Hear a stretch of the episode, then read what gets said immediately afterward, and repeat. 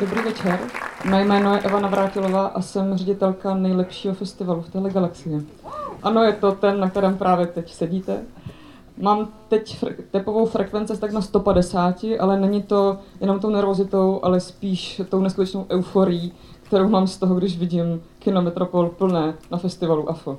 Myslím si, že se nám všem stýskalo po těchto chvílích a že mám hroznou radost, že se tady zase po té dvouleté pauze můžeme vidět živě. Chtěla bych poděkovat především týmu festivalu, který za poslední měsíce odvedl naprosto neskutečnou práci. Je plný naprosto fantastických lidí, pro které to často byl úplně první živý ročník, který pořádali, nebo třeba i po té pauze spíš si rozpomněli, jak to vlastně se to dělá a podle mě si na to vzpomněli a ten festival je zase nachystaný naprosto fenomenálně a jim skládám obrovskou poklonu. V tom týmu je teď aktuálně nějakých 230 lidí, ale nikdy by nemohli pracovat, kdybychom neměli skvělé zázemí, které nám dává Univerzita Palackého, která tenhle festival organizuje už od roku 1966 a ta pomoc a podpora od nich je pro nás naprosto zásadní, takže děkuji Univerzitě Palackého. Pořadu přímo z místa Českého rozhlasu Olomouc se dnes pohybujeme na Akademia filmu Olomouc, na festivalu, který přináší filmy popularizující vědu. Jak se ten festival vlastně vyprofiloval do dnešní podoby? To je otázka pro proděkana Filozofické fakulty, filmového historika, také dramaturga, spoluautora, ředitele tohoto festivalu v dřívějších letech Petra Bělíka. Jaká byla ta doba, kdy vy jste přebíral to žezlo spolu se svými kolegy a kam jste ten festival potom směřovali? To byl festival velmi zajímavý v mnoha ohledech, nicméně ten pocit na úrovni třeba odborné byl, že by se ten festival měl lépe vyprofilovat a že by se měl taky postavit nějak zřetelně vůči své konkurenci. A tou konkurenci byl ohromně rychle startující Mezinárodní festival dokumentárního filmu v hlavě. No a já jsem tenkrát dostal takové katederní zadání, že bych mohl zpracovat nějakou dramaturgickou koncepci, ta naše koncepce byla vysloveně postavená na tom, že chceme ten festival definitivně a velmi silně věnovat populárně vědeckému filmu. Ona to byla velmi riziková aktivita a velmi rizikové směřování. Já si pamatuju na donátory, na v podstatě politiky, na média, která mi tenkrát tvrdila, že o nic takového v žádném případě nebude zájem. Jeden z kolegů z ostravské televize říkal, no tak to už nikdy nepřijedeme. A my jsme si ale tady tu tezi prosadili a v podstatě po čtyři roky jsme se snažili v té první fázi o to jako vnést co nejvíce těch prvků vědeckých a populárně vědeckých. Měli jsme jednoznačné vzory BBC, Discovery, spoustu tehdejších v podstatě moderátorů těch nejvýznamnějších pořadů, kteří byli zároveň vědci a ty jsme sem opravdu během v podstatě velmi krátké doby dostali a s Olomouce jsme tak vytvořili, dá se říct, jako opravdu unikátní místo dokonce ve světovém kontextu. Které světové hosty byste připomněl? No tak na tom úplném počátku to byla třeba taková fakt perlička Albert Barie, který je v podstatě animátorem a režisérem takové té opravdu velké a zapamatovatelné série Byl jednou jeden život. Ty jeho filmy nebo ty seriály měly 100 milionové dopady. To opravdu byla globální záležitost. To byl třeba jeden z prvních hostů. Nigel Marven, putování z dinosaury, v podstatě přímý žák Davida Attenborough a tak ten jezdil do Přerova na ornitologickou stanici se podívat a potom na Pálavu sledovat kosy a díval se tady na datly v parku dalekohledem, tak to byli opravdu velmi významní hosté a v podstatě hned od toho prvního ročníku se nám dařilo sem dostávat teoretiky, vědce, popularizátory a v podstatě celebrity globálního významu. Vzpomínám si na jednoho australského tvůrce, který si velmi pochvaloval festivalovou Olomouc, oživení tím studentským životem, i těch kulis, v kterých se festival odehrává, to znamená takové té barokní a tady v lokalitě zvané na hradě i pseudobarokní Olomouce, že mu učarovala. Jaké jsou ty vlastně reakce těchto světoznámých osobností na festival? My, když jsme tady s tou linií začínali, tak jeden z prvních závazků byl poznat konkurenci. Takže já jsem se tenkrát vydal do Milána, Milána, vydal jsem se do Paříže na Parisians. Poznali jsme postupně všechny podobné festivaly ve světě. S lehkým takovým radostným mrazením jsme zjistili, že ten náš program je nejnabitější. Že kamkoliv jsme přijeli a ukázali jsme náš katalog, tak najednou jsme získávali ohromnou odezvu a přízeň. No a když potom ti hosté přijeli tady do toho zcela mimořádného kampusu, a viděli a zažili Olomouc, tak opravdu odjížděli s pocity veskrze kladnými, proto se taky daří je vracet zpět. Ti hosté přijíždí na několikrát, referují v podstatě celosvětově o Akademia filmu a vždy to pro ně bylo velké překvapení, protože dost často o Olomouci nikdy neslyšeli a neměli vůbec ponětí, že něco takového se tady chystá a postupně se ta, dejme tomu, pozitivní odezva a sláva AFA dostávala dál a dál. S mikrofonem Českého rozhlasu Olomouc v pořadu přímo z místa jsme se stoupili do podzemí konviktu barokního, protože tady je štáb Akademia filmu Olomouc, jemuž se dnešní pořad věnuje a setkáváme se tu s hlavní produkční Martinou Hrbáčkovou. Jak dlouho už se tu scházíte, abyste připravili ten letošní Akademia film? No, v tomhle počtu se tu scházíme už třeba druhým měsícem. Jinak jsme tu samozřejmě celoročně, ale to se přesouváme do menší kanceláře. A různě se tady tak jako střídáme studenti se nabalují. A podle toho, kdo zrovna má jaký úkol, tak přichází nebo odchází, mají školu, ale plný kancel, nebo prostě úplně to plné vytížení máme teďka poslední 14 dnů a to už si sem v podstatě nemáme skoro ani kam sednout. Kolik nás je? Kolik vás je? Kolik vás připravuje AFO? 180 letos. Tak to se sem opravdu nevejde. Na kterých dalších místech se připravuje? Máme spoustu překladatelů, kteří samozřejmě jsou taky součástí týmu, ale pracují z domu od svých počítačů. Někteří studenti jsou i na zahraničních stážích, takže pracují, kde zrovna jsou a potom přijíždí sem akorát na ten festivalový týden. Jaké další profese tu potřebujete? Máme tady vedoucího stavby a jeho stavební tým, který má za úkol postavit celé festivalové centrum, nalepit všechny nálepky, zatemnit kaply, dát filtry do světla a tak podobně. Tomu pomáhá samozřejmě i realizační tým. Pak tady máme tým komunikace, celý produkční tým, tým programový, dramaturgové, překladatelé, řidiči, guest service a tak dále. A co děláte vy? Chtěla bych říct, nadávám. ne. ne, já uh, dr- držím...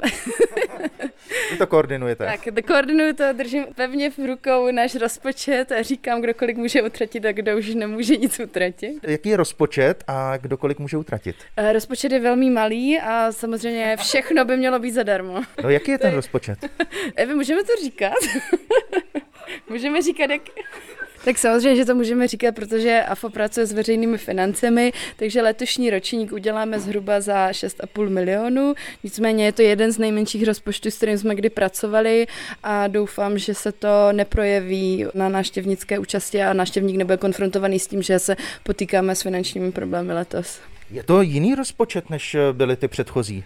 Určitě největší ročník byl vlastně 54 v roce 2019 který byl o 2 miliony více, než máme letos a bohužel vzhledem k epidemii, která tady byla dva roky a ke krizi a že prostě se zdražuje a nejsou peníze na kulturu a tak, tak bohužel letos musíme trošku víc šetřit než v předchozích letech. Jak dlouho se chystá ten festival? Celý rok. v podstatě během prázdnin se určí nové téma a dramaturgové už začínají vybírat a nakoukávat filmy.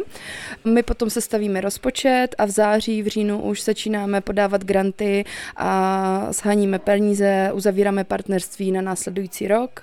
Potom do toho vstupuje samozřejmě ještě vyčtování toho roku aktuálního a potom už během prosince a ledna se doplňuje tým dalšíma vedoucíma a už začínáme plánovat, jaký bude vizuál, co kde bude stát, co kde budeme promítat a tak podobně. Jak dlouho už vlastně jste tady v této funkci? Jak dlouho se vůbec účastníte pořádání festivalu? Já to dělám letos vlastně poprvé, živý ročník. Už jsem nastoupila v roce 2019, ale bohužel byla korona, takže jsem dělala dvě AFA v onlineu, ale letos je to pro mě první živý ročník Akademie Filmu Olomouc. Takže jste konečně ve svém živlu? Uh, no, já doufám, že to, že to bude v pohodě. Vy jste vlastně vypsali takovou sbírku, že dá se říct dobrovolnou podporu. Aktuálně jsme na částce 100 tisíc, za což moc děkujeme a doufám, že návštěvníci, kteří nám přispěli, budou mít radost tady z toho, že si mohli zaplatit placenou akreditaci a že budou spokojeni s tím, jak ta podoba té akreditace vypadá. Protože jinak se akredituje zdarma na Akademie Film Olomouc. V tom štábu je kdo? Jsou to všichni studenti Univerzity Palackého? Většinou ano. Vedení už jsme normálně zaměstnaní na plný úvazek a už nás to živí, tahle práce, což je úplně strašně moc super a já si toho hrozně moc vážím. Nicméně štáb tvoří studenti, studenti Univerzity Palackého. což jim možná přispívá i k tomu studiu. Můžou získat i kredity za to, že u nás pracují, mají tady skvělou praxi a zároveň katedra jejich, eh, katedra KDFS reflektuje to, že tady pracují, takže potom uvolňuje na ten týden, že tady můžou být celou dobu. Studovala jste filmovou vědu? Ne, ne, ne, já jsem sociální pedagog. Nás tady sleduje vaše kolegyně. Já tady dělám asistentku hlavní produkční. Jaké to je? Já to taky dělám prvně a řekla bych, že mě čeká ještě spoustu, spoustu zajímavých zážitků. Jaký byl doposud ten nejzajímavější? Ze dne na den onemocněla kolegyně, která má na starost dopravu, takže jsem to musela všechno převzít. A všechno běží dál, všechno se takhle zvládá za běhu. Jo, jo, jo, jsme na to připraveni. Tak tady jsme to schrnuli v tom produkčním centru v podpalubí Akademia filmu Olomouc v Konviktu. No a my teď vyrážíme s mikrofonem Českého rozhlasu Olomouc do těch projekčních sálů. Zůstaňte s námi. Eh, jsem velmi rád, že i v tuto brzkou hodinu máme eh, sál plný lidí, kteří jsou nadšení na poslouchání příběhů o vědě. Eh, máme zde velmi speciálního hosta a režiséra filmu Petra Gelisna. Teď stoupáme do projekční kabiny. Setkáváme se tu se dvěma tlumočníky. Dobrý den, Pavla Mikulcová. Jan Orsák, dobrý den. Jsme oba dva ve třetím ročníku překladu a tlumočení angličtiny. Co vám přináší Akademia Film Olomouc? Neskutečnou možnost uskutečnit si naše praxe. Je to jedinečná příležitost, jak si to vyzkoušet na ostro a máme tady úžasný kolektiv kolem nás, který nám pomáhá, provede nás tím a umožňuje nám co nejlíp a nejpříjemnějším způsobem aplikovat všechny ty vědomosti, které jsme se za tu dobu učili. V podstatě během studia je obtížné si najít nějakou praxi v tlumočení, protože vždycky si ty firmy mohou najmout někoho, kdo už je profesionál a myslím si, že tohle je pro nás tím, že si to můžeme zkusit na ostro, velký přínos. No ku příkladu teď jsme zabrousili do astrofyziky.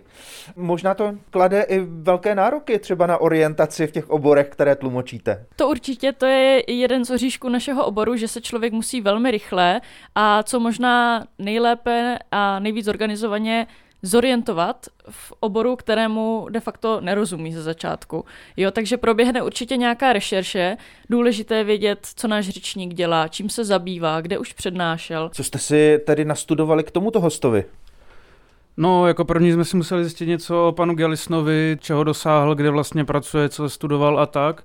A pak jsme se zkoušeli naučit něco o právě té problematice, o které mluvil tedy o hvězdách a o tom, v co se mohou měnit, jaký je jejich životní proces a tak. Jak dlouho taková příprava trvá? Myslím si, že profesionálům určitě menší dobu než nám. My jsme nad tím strávili pár hodinek, naposlouchali jsme si určitě nějaké přednášky předtím, aby jsme vůbec věděli, jak náš řečník zní, ale řekla bych dvě hodinky minimálně, pokud se člověk chce jako ještě víc připravit, může to třeba zabrat i čtyři hodiny. Ty přednášky jste našli na internetu? Většina z nich je na YouTube nebo někde na stránkách Harvardu přístupná. Znamená to pro vás něco, že tlumočíte profesora z Harvardu? To rozhodně. Já když jsem si začala o pánu Gelisnovi číst, tak jsem byla úplně nadšená, když jsem zjistila, že byl například součástí týmu, který poprvé vyfotil Černou díru, což byl dva roky zpátky, tři roky zpátky velký jako boom v novinách a včera jsem zjistila, že on byl jeden z těch lidí, který byl toho součástí. V té eh, debatě vlastně se mluvilo o tom filmu a tím pádem o popularizaci té vědy. Vy samozřejmě jste tlumočníci z angličtiny do češtiny, ale tady vlastně se propojují ještě další znakové světy třeba. A to je vlastně gro té popularizace, eh, zprostředkovat těm, kteří o té vědě nevědí tu problematiku. V některých to opravdu bylo složité i proto, že právě pan Gellison se v tom velmi dobře vyzná a i přesto, že se snaží nám to podat co nejjednodušeji, tak to občas může být složité a není úplně jednoduché to přetlumočit. Proto právě máme tu přípravu a snažíme se zjistit co nejvíc o tom. Jo, já naprosto souhlasím a strašně se mi líbí, že eh, probíhá ta popularizace a i ten film byl eh, podaný jako přesně pro začátečnické publikum a my se snažíme co nejlépe to dále zprostředkovat. Pokolikáte už jste tady na AFU? Poprvé, toto je náš první ročník. Kvůli covidu náš jako hlavní středobod našeho studia moc úplně neprobíhal prakticky, takže toto je po covidu naše první příležitost si to takhle zatlumočit. Co vás kromě tedy té problematiky, s kterou se setkáváte v rámci toho tlumočení té práce na festivalu zaujalo? Samozřejmě tématika různých filmů, protože je zde spoustu různých zajímavých filmů a jak říkala Pavla, tlumočník musí být připraven se rychle zorientovat v mnoha různých problematikách a Třeba já si právě myslím, že to je zajímavé na té práci, že máte takový všeobecný přehled. Teď jsme tedy u astrofyziky při této projekci pro představu, co všechno vlastně tlumočíte, jaká je šíře toho vašeho záběru. No, Momentálně je to taková šíře, kterou má letošní AFO. Tudíž zatím jsou to vědecké disciplíny, ale například se budeme účastnit i konference o prevenci kriminality, takže ještě začínající tlumočník má ten záběr opravdu velký a potom později se člověk začne specializovat. Jo, zrovna třeba kriminalita, právo, je pro mě atraktivní obor, ale já si naprosto užívám i vědecko-populární témata. Tak moc krát děkuji, mějte se hezky, naschledanou. Taky moc děkujeme, naschle. Posloucháte pořad přímo z místa Českého rozhlasu Olomouc. Na parkánu nad bezručovými sady v konviktu se potkáváme s Michalou Gůrňákovou, která se zabývala ve své bakalářské práci úplně tím prvním ročníkem Akademia filmu Olomouc v roce 1966. Proč jsi vybrala právě toto téma? Zaujalo mě úplně nejvíc, protože Akademia Film Olomouc s tímto festivalem jsme vždycky všichni tady žili na studiích celý dva roky a když pak po dvou letech se rozhodovalo, jakou práci si vybrat, tak v podstatě mi to přišlo jako velice zajímavé se zkusit podívat na historii. A tenkrát vlastně se zjistilo, že se pořádně neví ani o prvním ročníku, o druhém, o třetím, o čtvrtém a výzkum jsme nechali tak trochu jako otevřený v podstatě co vůbec najdeme v nějakých archivech, co vůbec jako je za materiály, je něco? Tak co jste objevili, koho jste objevili? První ročník v tom roce 66, tak ho nechal uspořádat Petr Kudela, tenkrát mu mohlo být okolo 30 let, tak co si pamatuju, tak pracoval tenkrát v krátkém filmu, jakožto režisér dokumentárních filmů a v tom 66. roce se rok předtím rozhodl Petr Kudela, že by rád udělal takzvanou přehlídku těchto filmů pro vysokoškolské studenty. Převážně vědecky zaměřená, tudíž ne pro široký okruh diváků. To se vlastně z té přehlídky postupně stávalo. A zjistili jsme také to z těch archivních dokumentů, jak vůbec vůbec probíhalo první setkání, které bylo moc důležité s panem Stýskalem, tady z univerzitní půdy. Pan Kudela totiž mi prozradil, že zasadit vlastně tuto přehlídku do Olomouce byl pro něj taktický tah. Jednalo se o to jednoduše, že měl rodiče svoje v Ostravě, ale práci v Praze a Olomouc v podstatě jako tak na půli cesty, když to tak řeknu, a místo, kde ještě nic takového není. Tenkrát říkal, že v Ostravě nějaká už přehlídka taky byla nějakých dokumentárních filmů, to si přesně nepamatuji. V Praze, že toho bylo taky dost, ale Olomouc, která má univerzitní půl, půdu, takže na této půdě nic takového není. No a to všechno bylo zjištěno samozřejmě jak z rozhovoru s ním, tak z toho archivu Univerzity Palackého, kde bylo plno nespracovaných materiálů, v podstatě dopisy mezi Kudelou, Stýskalem a domlouvání toho. Přijel tenkrát jsem na schůzku do Olomouce, pan Stýskal se k tomu vyjádřil, což je i v zápisu, že je to výborný nápad a na základě dopisování si poštou stanovoval sestavovali program, vybírali témata, tenkrát vlastně chodili třídy vyloženě na ty dané projekce. Nemělo to ještě vůbec háv takovéhoto festivalu, prostě se jednalo pouze jenom o tuto přehlídku. Ty nepocházíš z Olomouce, teď už žiješ v Praze, takže vlastně to byla no, náhoda, že se setkáváme na Akademia filmu Olomouc, to se asi nedá říct, že to je náhoda, je to prostě místo, kde se lidé, kteří mají rádi univerzitu a film setkávají. Právě proto já jsem sem zavítala v rámci své dovolené Přijela jsem se sem podívat na tři dny právě srdcová záležitost Akademia Film Olomouc, tudíž jako je to moje první dovolená po tři čtvrtě roce AFO. Tady kousek od nás se hraje badminton. Je to radost být opět na univerzitní půdě. Vzpomínám na to moc ráda z minulosti, jak na organizaci jednoho ročníku Akademia Film Olomouc, tak celkově na studium, na výzkum bakalářské práce prostě na vše. Je to krásné. Na studentský život? Ano, na studentský život taky. Říká Michála Gurňáková a my se za chvilku opět přihlásíme na vlnách Českého rozhlasu Olomouc. Dobrý den, dobré ráno, vážení diváci a divačky. Moje jméno je Aneta Bášková a jsem dramaturgyní sekce adaptace AFO 57. Ráda vás určitě uvidím na všech možných procházkách, které plánujeme na pátek, sobotu i neděli.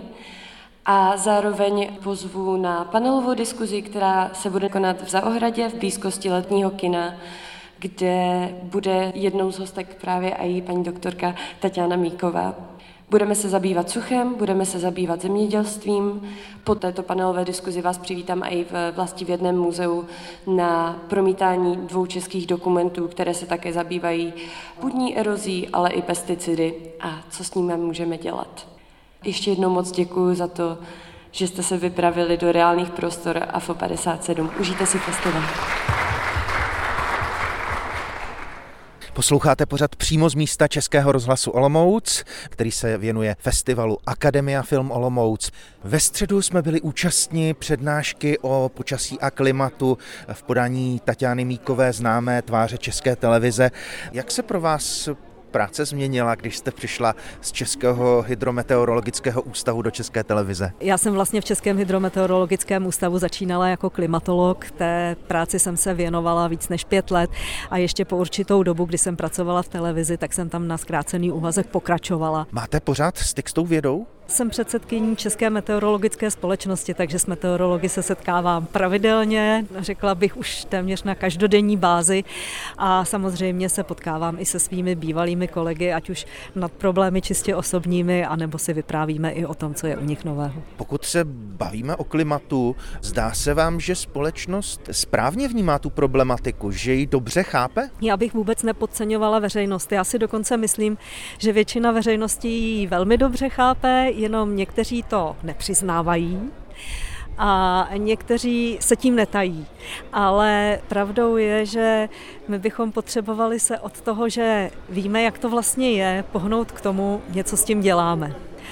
A trošku mě mrzí, že až teprve to, že se nám vlastně zdražila energie, ta energie z těch uhelných elektráren je hodně drahá, tak se snažíme si ji vyrobit třeba sami doma na střeše a nebo si postavit větrník, což je asi větší zvláštnost, ale i to je možnost. Ono, ten, kdo bude mít větrník a střechu pokrytou soláry, tak vlastně by měl mít v průběhu roku takovou optimální situaci, že když nejvíc vyrábí slunce, tak ten větrník stojí a obráceně.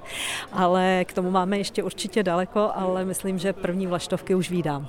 Ve vědě dochází k čím dál tím větší specializaci. Je to tak i ve vašem oboru a po případě s jakými dalšími vědci nejvíc eh, vlastně meteorologové a klimatologové spolupracují? Já bych řekla, že v tom oboru samozřejmě ano. Meteorologové se většinou specializují velice přesně. U nás, kteří jsme přešli do televize, to tak úplně neplatí, protože od nás vlastně naši editoři chtějí, abychom věděli o všem, co se týká počasí, pokud možno co nejvíc. Takže skoro bych řekla, že se vzděláváme celý život úplně ve všem, tak bych řekla, že je to takové ještě vyšší pokračování té vysoké školy, protože spousta věcí dnes se už učí opravdu úplně jinak než před těmi 30 lety. Jinak ale samozřejmě, pokud je někdo specialista na modelování počasí, tak nemusí vůbec nic vědět o tom, jak se předpovídá prostě s každodenní rutinou eh, počasí na další den, jak to dělají kolegové na prognoze. Takže i v meteorologii samozřejmě ta specializace převládá pokud jde o klimatologii, i klimatologové se specializují, ale oni mají zvlášť kteří se třeba věnují nějakému tomu modelování anebo projekcím změny klimatu, tak oni mají trošičku jiný úkol a oni de facto mají v popisu práce i spolupracovat s dalšími obory. Ať už je to se socioekonomy, kteří musí říci, jak se vlastně lidé budou v budoucnosti chovat, co se dá čekat od příštích generací, jestli je bude zajímat eh, to klima a jestli budou ochotní kvůli němu něco obětovat, v něčem se třeba zříct nějakých vymožeností, anebo ne. Podle toho se ostatně nastavují i v těch klimatických modelech potom jednotlivé scénáře. A z toho teprve vycházejí ty projekce, jak může klima za 50, za 100 let vypadat. No a další, co je nepochybně čeká a vlastně už to dělají, oni spolupracují i s takovou tou aplikovanou vědou, to znamená se zemědělci, s experty, kteří se zabývají lesním hospodářstvím, hospodářstvím. Vymýšlejí, jak by měla vypadat skladba lesa, aby vydržela v klimatu, kde bude třeba teplota nejteplejšího měsíce o dva nebo dokonce tři stupně vyšší, než je v současnosti. Jaké plodiny můžeme u nás ještě vypěstovat, i když třeba vláhy bude o něco méně, než máme, nebo jí bude stejně a prostě jenom bude vyšší ta teplota. Pořad přímo z místa Českého rozhlasu Olomouc je s vámi dnes na festivalu Akademia Film Olomouc. Dobrý den. Slyšíme se? Vy mě slyšíte? Wow, jsou to tři roky, co jsem před eh, publikem Akademie Film Olomouc stál naposled. Přišli jsme kvůli filmu, ale přece jenom bych vám řekl pár slov. Český rozhlas Olomouc, pořad přímo z místa, se prochází po festivalu Akademia Film Olomouc po jeho 57. ročníku a jedním z těch festivalových míst je i divadlo na Cucky na Dolním náměstí. Zdeněk Richtera, jeden z dramaturgů tohoto festivalu, právě uvedl jeden z filmů a my jsme se přesunuli ze sálu Opatrovíš do galerie. Co vidíme? Planktonium. Představme si, že jsme na dně oceánu. Jan van Iken, který je zároveň filmařem, který má svůj krátký film u nás soutěže a jmenuje se úplně stejně jako tahle výstava, že je to hodně podobný set obrázků, tak je fotografem a právě filmařem. Používá fotoaparát, který má, dejme tomu, mikroskopový objektiv. To, co vidíme před sebou, jsou velkotisky formátu A2 až A0, vlastně fotek toho, co mikroskopicky se nám zdá jako úplně mimozemské organismy, ale je to plankton, což je potrava pro ryby na dně moří a oceánů, ale zároveň jsou to mikroorganismy, které jsou velmi rozličné. Takže divák má šanci sem přijít a vlastně prohlídnout si je jak ve velkém, to znamená právě ta A0, ale je tady i vlastně fotoalbum, takové rodinné fotoalbum rodiny planktonových. Z dolního na horní náměstí není vůbec daleko a jsme u dalšího výstavního prostoru, respektive jsme u Upointu. Co je Upoint? To je takové místo setkávání univerzity s veřejností? Dá se tak říct. Je to nějaký jako obchůdek, dejme tomu, jo. Je to teda úbod, ale je to takové spíš jako marketingovější setkávací místo, jo. takže si tady lidi můžou koupit různé upomínkové předměty, produkty jiné než to vzdělávání, které je samozřejmě hlavní komoditou, kterou univerzita oplývá. A pojďme se podívat, co tu AFO pro nás připravilo za obrázky. Karikatury a nápisy jako IT výpočetní technika Zdeňka Rábová, dětská endokrinologie Jiřina Číšková, ekonomie Růžena Vintrová a rentgenografie Adéla Kochanovská. Ani jedno mužské jméno. Tohle je výstava věnovaná českým vědkyním. A Zlatý hřeb, výstav Akademie filmu Olomouc 57. ročníku se asi nachází ve vlastivědném muzeu v Olomouci. My už se blížíme, vstupujeme do setmělého sálu, uprostřed něhož září kruhové plátno, na něž se promítá les. To je les Jervselia, pár kilometrů od eh, estonského Tartu. A můžeme říct, že to je 360 let starý borovicový les, královské borovice, můžeme říct. Čím je to zajímavé, je, že ten les je 100 let netknutý člověkem. A vidíme tam ale na stromě připevněnou nějakou krabičku, jako zásuvka to vypadá. Není to zásuvka, ale je to vysílač, protože ten strom je navrtaný sondou a uvnitř jeho jádra se nachází mikrofon, který snímá zvuky. Takže můžeme říct, že jde o takový ekoakustický experiment. Takže my tu vidíme projekci toho lesa a slyšíme i reálné zvuky toho prostředí. Přesně tak. Je to časozběr dvou dní, tuším 15. a 16. července roku 2021, právě v tom lese po zvukové složce, kdy vlastně ta projekce je kulovitá, to znamená, je tam speciální program, který upraví obraz těch čtyř projektorů tak, aby vytvořil tenhle ten kulovitý tvar, to znamená, je to 360 stupňů válcovité vlastně plátno, na kterém vidíme projekci. Můžeme vstoupit i dovnitř? Pojďme dovnitř. A tady už sedí v tom prostoru na divanu, na sofa sedí návštěvníci a pozorují. Dobrý den, můžu se vás zeptat, jak se vám líbí tady v tom lese?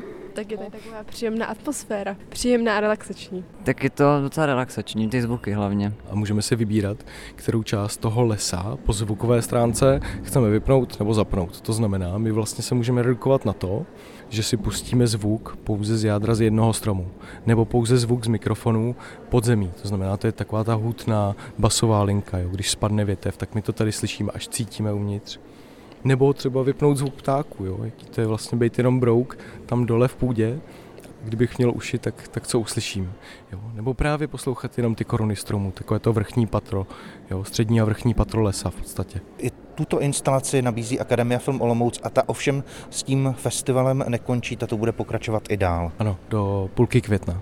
Já bych vás moc ráda přivítala na komentované procházce Udržitelné město. Téma adaptace, možná pokud už jste na některé z procházek se mnou byli, nebo na nějakém programu z adaptace, tak je pro nás tento rok velmi zásadní, protože ústřední téma celého AFA je naděje.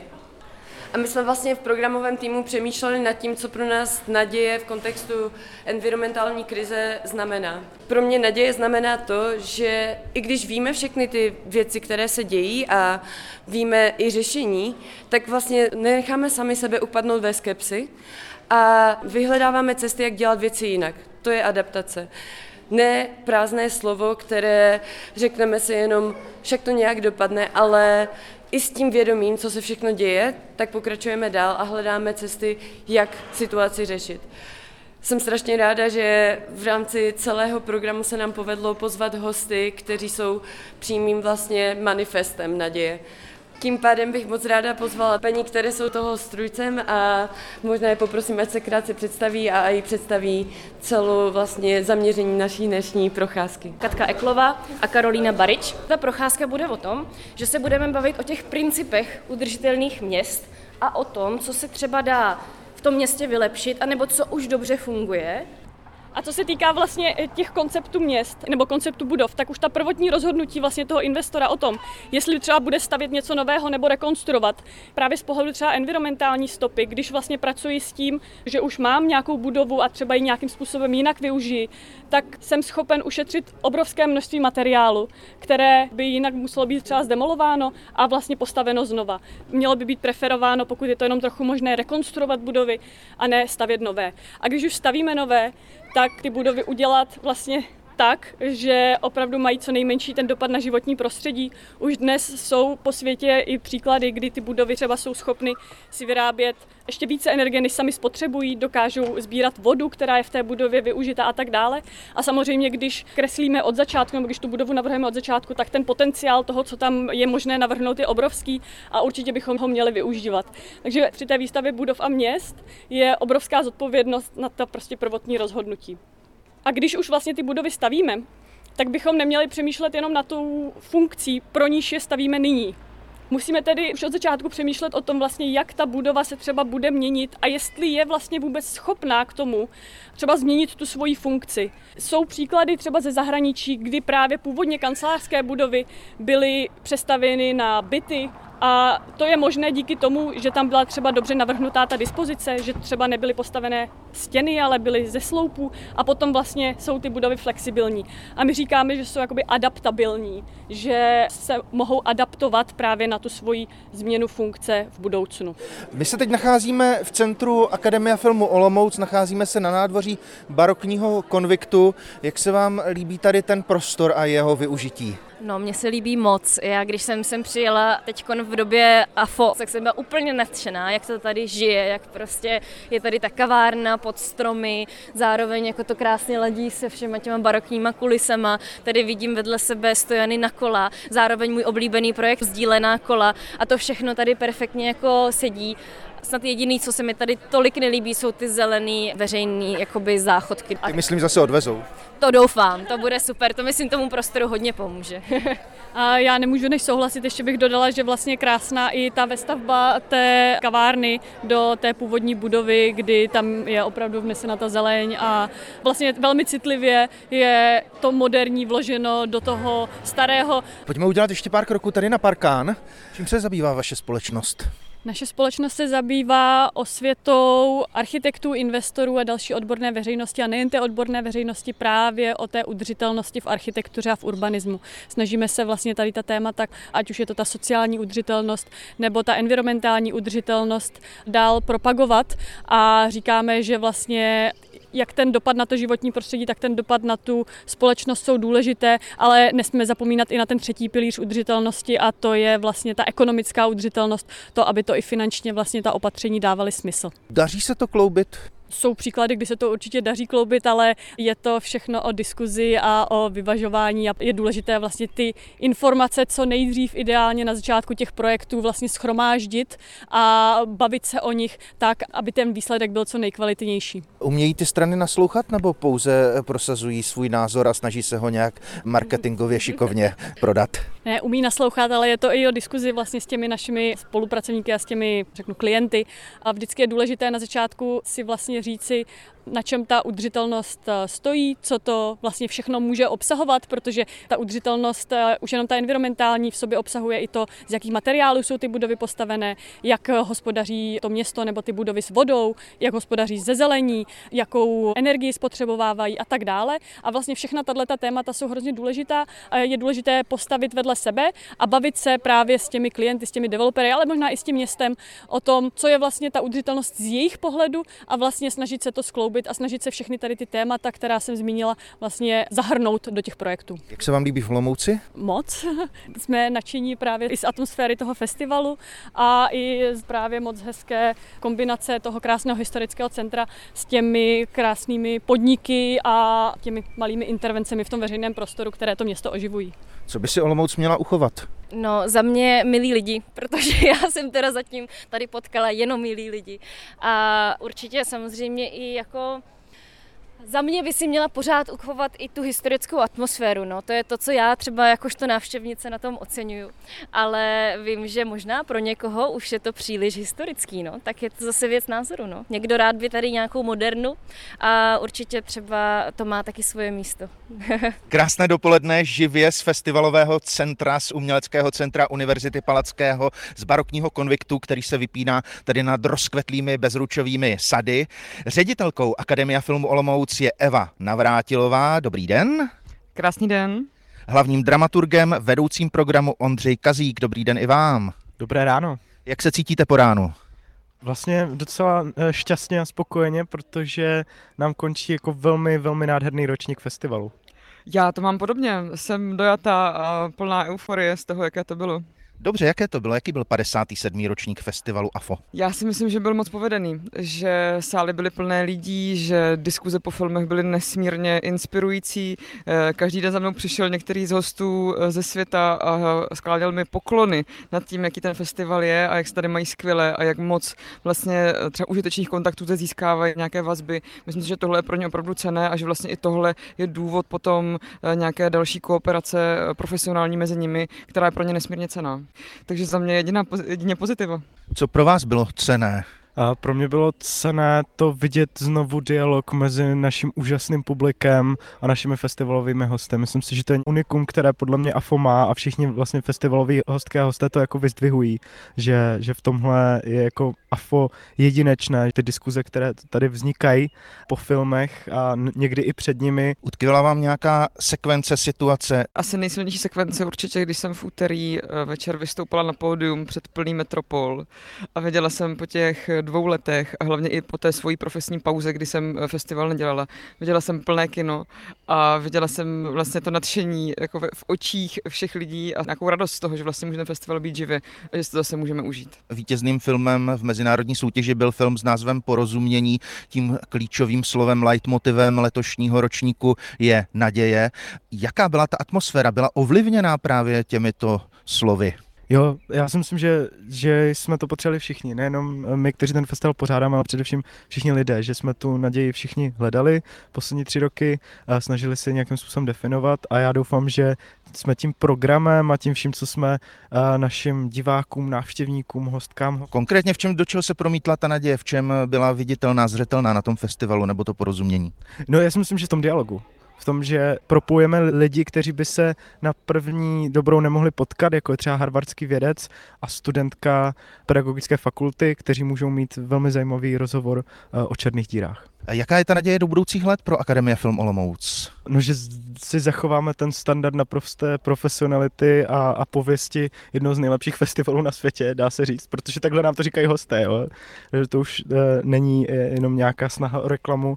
A myslím si, že, že můžeme mířit za ještě lepší kvalitou a, a dialogem, třeba co se týče příprav toho festivalu e, právě s tou sítí těch profesionálek a profesionálů, kterou máme vlastně ten svět eh, vědy je globální, že Olomouc vlastně se stala jedním z center vědy a její popularizace v tom celosvětovém kontextu. Jak to vnímáte vy vlastně, toto propojení toho celého světa a co to přináší, ať už v dobrém nebo, nebo v nedobrém? Já si myslím, a, říkám to vlastně opakovaně, že význam AFA je hrozně nadregionální, ale že máme trochu problém, bojujeme s tím stigmatem právě toho, že jsme fakt lokální akce, ale přitom sem přijíždí velký jména ze světa, kteří říkají, že ten festival je nejlepší, na kterém kdy byli a že vlastně už na žádný jiný nejezdí a, a že jako jenom tady právě přesně jako je, je pro ně udělané to prostředí tak, aby jim přineslo co nejvíc do toho profesního života, ale i třeba do toho osobního, protože samozřejmě ten pobyt v Olomouci nesmírně užívají. Olomouc je skvělé festivalové město, kde prostě všechno kompaktní, všechno je blízko a zároveň ten festival samozřejmě eh, má tu atmosféru opravdu nezaměnitelnou. My jsme tady notabene před chvilkou potkali jednoho vítěze jedné z kategorií soutěžních, který eh, moc toho nenaspal přes noc a velmi si pochvaloval noční metropoli hanáckou. AFO ovšem nekončí tím festivalem. AFO pokračuje i dál celý rok a to nejen přípravou. Vzpomínám si třeba na projekt AFO Kino, ve kterém se během roku promítají filmy. Ano, eh, my chystáme Afokino i nadále, eh, doufáme, že budeme přinášet vědecký film do Olomouce minimálně každý měsíc, ale určitě chceme se rozšířit i do regionů, konkrétně samozřejmě toho našeho Olomouckého kraje, ale pak i do jiných míst v České republice. Věříme, že budeme mít ozvěny i na zpřátelných festivalech v Evropě a už teďka můžu vlastně diváky pozvat do onlineu, nemusí nikam jezdit. Říká vedoucí programu Ondřej Kazík. S námi tu byla také ředitelka Akademia filmu Olomouc Eva Navrátilová. Díky a naslyšenou. Naslyšenou. Pěknou nedělní pofilku. Festival AFO probíhá i dnes. Příjemný poslech dalších pořadů Českého rozhlasu Olomouc vám přeje Aleš Spurný. Český rozhlas Olomouc poslouchejte na frekvenci 106,8 FM. Naladit si nás můžete také na frekvencích 88,7 Lipník nad Bečvou, 101,6 Hulín Holý Kopec a 92,8 Radíkov.